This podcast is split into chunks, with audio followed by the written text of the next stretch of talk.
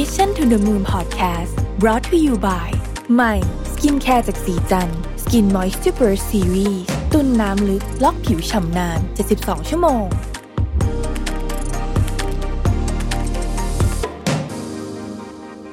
สวัสดีครับยินดีต้อนรับเข้าสู่ Mission to the Moon Podcast นะครับคุณอยู่กับรวิศ หาญอุตสาหะครับ วันนี้เนี่ยผมจะมาชวนคุยเรื่องของทักษะการโน้มน้าวจิตใจ ซึ่งเป็นทักษะที่สำคัญมาก เพราะว่าอะไรครับเพราะว่าในโลกที่ทุกอย่างเนี่ยมันมีการ automate ใช้หุ่นยนต์อะไรมากขึ้นเนี่ย สิ่งที่สำคัญมากกว่าเดิมก็คือว่า โอเค มันมีงาน part หนึ่งถูกหุ่นยนต์เอาไปทำไม่ว่าคุณจะเป็นตำแหน่งอะไรก็ตาม มันจะมี part นั้นอยู่ เพราะฉะนั้นไองานที่เหลืออยู่เนี่ยนะฮะมันจะมีอยู่สิ่งหนึ่งที่สำคัญมากคือการเชื่อมโยงกับมนุษย์คนอื่น ซึ่งนั่นก็คือการสื่อสารนั่นเองนะครับทักษะการโน้มน้าวจิตใจเนี่ยเป็นทักษะที่สำคัญยิ่ง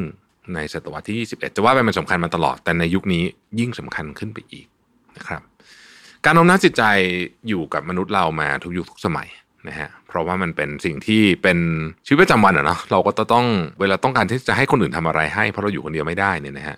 เราก็จำเป็นจะต้องโน้มน้าวให้เขาทำให้เรา ทักษะการโน้มน้าวจิตใจเนี่ย มีความสำคัญมากทั้งในที่ทำงานแล้วก็ไม่ใช่ที่ทำงานด้วยนะคือเราใช้เรื่องนี้ตลอดเวลา เรามักจะเจอเรื่องของการโน้มน้าวจิตใจหรือว่า persuasion เนี่ยอยู่ทุกวันอยู่แล้ว เรียกว่าทั้งวันเลยแหละนะครับทั้งในฐานะที่เป็นคนที่เป็นโน้มน้าวจิตใจคนอื่น หรือในฐานะที่เป็นคนคล้อยตาม การโน้มน้าวจิตใจจากคนอื่น โดยเฉพาะข้อหลังนะฮะเราอาจโดนสร้างอิทธิพลทางความคิดโดยไม่รู้ตัวเลยก็ได้ ซึ่งนี่แหละเป็นหนึ่งในเสน่ห์ของทักษะการโน้มน้าวจิตใจนะครับ ในโลกของการทำงานเนี่ยเรามักจะเห็นการโน้มน้าวจิตใจอยู่ทุก ๆที่ไม่ว่าจะเป็นการเสนองานในห้องประชุม การขายงานกับลูกค้า และสายงานที่มักจะใช้ทักษะนี้อยู่เป็นประจำนะฮะก็จะมีสายงานอย่างเช่น การตลาดการขายพวกนี้แต่จริงต้องบอกว่าทั้งองค์กรแหละนะครับคุณมา present เรื่องสมมุติคุณอยู่ที่โลจิสติกมา present เรื่องโลจิสติกเนี่ยถ้าเล่าตามช่องตาราง Excel เนี่ยคนฟังนาทีหนึ่งเขาก็สมาธิหลุดแล้วฮะ แต่ว่าถ้าเกิดเรามีวิธีการเล่าที่มันสนุกสนานกว่านั้นคำว่าสนุกสนานไม่ได้แปลว่าต้องเล่าออกมาเป็นโจ๊กนะ แต่ว่า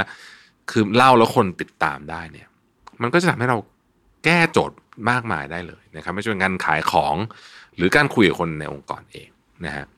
ยิ่งโน้มน้าวจิตใจได้มากเท่าไหร่ ก็ยิ่งสร้างประโยชน์ให้กับตัวเราและองค์กรมากขึ้นเท่านั้นนะครับ ทักษะการโน้มน้าวจิตใจเนี่ย จริง ๆ มันไม่ได้เป็นทักษะโดดๆนะ มันเป็นการเอาทักษะต่างๆ มาใช้ด้วยกัน ไม่ว่าจะเป็นทักษะการสื่อสาร การฟังเชิงรุกหรือว่า active listening นะครับ การมีตรรกะและเหตุผลนะฮะ รวมถึงการมี emotional intelligence ด้วยนะฮะทำความเข้าใจกับคนที่เราอยากโน้มน้าวจิตใจว่า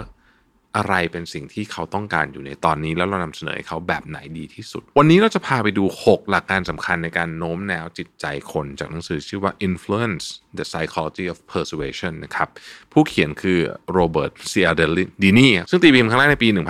1984 ที่ไม่ว่าการเวลาจะผ่านไปนานแค่ไหน แต่ว่าเนื้อหาในหนังสือเล่มนี้ยังคงสามารถหยิบไปใช้แล้วก็ไม่มีคำว่าตกยุคเลยก็ว่าได้นะครับ หนังสือเล่มนี้เนี่ยช่วยอธิบายว่าทำไมคนเรานั้นมักคล้อยตาม แล้วก็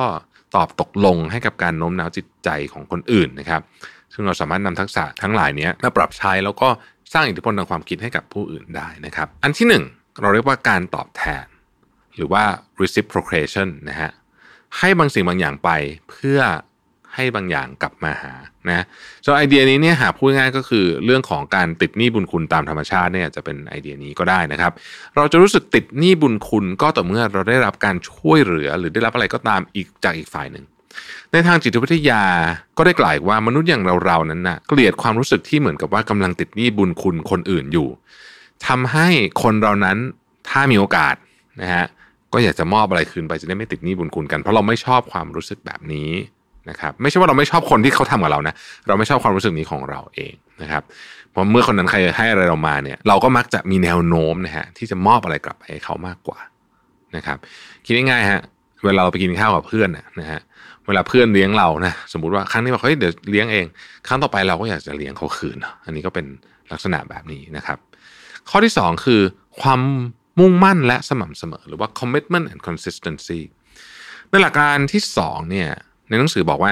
ลึกๆแล้วมนุษย์นั้นต้องการที่จะให้คนเห็นว่าตัวเองมีความสม่ำเสมอ ความสม่ำเสมอเป็นคุณลักษณะสำคัญมากๆนะฮะของบุคคลที่ต้องบอกว่าประสบความสำเร็จหรืออะไรพวกนี้เนี่ยนะฮะก็จะมีเรื่องความสม่ำเสมออยู่ทำให้เมื่อเราให้คำมั่นต่ออะไรบางอย่าง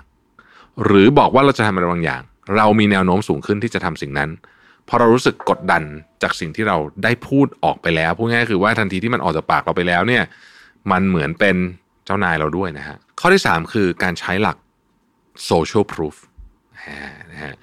social proof เนี่ยเป็นหลักทางจิตวิทยาอย่างหนึ่ง ที่เมื่อเราเห็นคนอื่นทำเรามักจะทำตาม บางที social proof บางทีถูกตีความไปในแง่มุมของความเป็น peer pressure หรือว่าการได้รับการกดดันจากสังคม เพราะว่าเรารู้สึกว่าเราต้องทำตามพวกเขา ตัวจริงแล้วเนี่ย social proof ก็เป็นอะไรที่เห็นในสังคมได้อยู่บ่อย หรือดูจากตัวเราเองก็ได้นะครับ ที่ต้องทำตามคนอื่น หรือว่าซื้อของตามคนอื่น ทั้งๆที่บางทีตอนนั้นเราก็ไม่ได้อยากได้ขนาดนั้นนะฮะเรารู้สึกว่าเฮ้ยใคร ๆก็มีกันนะเราจะต้องทำบ้างแบบนี้เป็นต้นนะครับพอเราทำแบบนั้นเนี่ยเราจะรู้สึกว่าเออสิ่งที่ฉันทำมาถูกเพราะคนอื่นเขาก็ทำกันมาตั้งเยอะตั้งแยะแล้วนะฮะรู้สึกปลอดภัย แล้วก็จะได้รับการยอมรับจากสังคม ยกตัวอย่างเช่น ถ้าเราเดินอยู่ในห้าง แล้วเห็นเวลานี้มีคนโอ้ไปลุมกันอยู่เลยเนี่ยนะฮะเราต้องรู้สึกอยากนิดนึงอะว่าเขาทำอะไรกันนะ นะครับจนสุดท้ายเนี่ยหลายครั้งก็ติดไม้ติดมือออกมา บางครั้งเราเห็นสินค้าโอ้คนรีวิวเยอะแยะเต็มไปหมดเลยนะฮะคนบอกว่าของมันต้องมีของมันต้องมีนะฮะตอนแรกก็ลังเล ตอนแรกไม่อยากได้เลยแหละนะครับสักพักเริ่มลังเลสักพักเอ้าซื้อมาเฉยเลยนะฮะอันเนี้ยมันเป็นสิ่งที่เกิดขึ้นตลอดกับเราเองอยู่แล้ว เพราะฉะนั้นต้องต้องหันกลับมองตัวเองดีๆ ว่าจริง ๆ แล้วเนี่ยเราเราเราถูก convince โดย social proof หรือเปล่านะครับข้อที่ 4 คือความชอบนะฮะ อันนี้ชัดเจนถ้าเราชอบใคร เราจะถูกโน้มน้าวได้ง่ายขึ้นเลยนะฮะคืออันเนี้ยถ้าถ้าคนหรือว่าคนชอบเรานะครับเราก็จะโน้มน้าวเขาได้ง่ายขึ้นเช่นกันนะครับ ทีนี้คำถามก็คือว่าไอ้คำว่าชอบพวกนี้นี่มันมันมันจะตีความมาเป็นยังไงได้บ้าง หลายครั้งเนี่ยเรารู้สึกถูกชะตาคนนี้ นะเราก็เลยรู้สึกว่าเออฉันจะช่วยเขาแบบนี้เป็นต้น นี่ก็เป็นการ persuasion วิธีหนึ่งเหมือนกันนะครับทีนี้มาดูกันว่าปัจจัยอะไรบ้างที่ทำให้เราชอบคนคนหนึ่งนะฮะข้อที่หนึ่งคือรูปลักษณ์ภายนอกนะฮะนี่เป็นสาเหตุว่าทำไมแบรนด์จำนวนมากเนี่ยถึงคัดคนที่รูปลักษณ์มาขายของนะครับซึ่งบางทีอาจจะไม่หมายถึงว่าต้องสวยหรือหล่อนะฮะแต่ว่าลักษณะท่าทางต่างหากนะครับเป็นภาพโดยรวมๆซึ่งมันจะช่วยให้เรา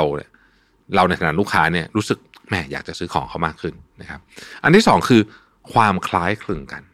คนเราเนี่ยชอบคนที่คล้าย ๆกับเราฮะไม่ว่าจะเป็นเรื่องความคิดเห็นนะฮะนิสัยประวัติชีวิตหรือแม้แต่ไลฟ์สไตล์ต่างๆ พวกนี้แนวความคิดเราจะชอบ โดยบางทีเราไม่รู้ตัว อันที่สามคือการได้รับคำชมนะฮะทุกคนชอบคำชมทั้งนั้นแหละที่มันไม่ได้ดูแบบโอเวอร์เกินเกินไปนะฮะเออเพราะฉะนั้นเนี่ยเวลาเขาชม สมมุติเราไปเจอคนขายแล้วเขาชมเราแบบแบบมีมีศิลปะนะผมไม่ใช่ชมแบบ โอเวอร์เลยเนี่ยนะฮะบางทีเราก็ตัดสินใจซื้อเพราะเรื่องนั้นกันก็มีเหมือนกันนะครับ ข้อที่ 4 คือความคุ้นเคยครับ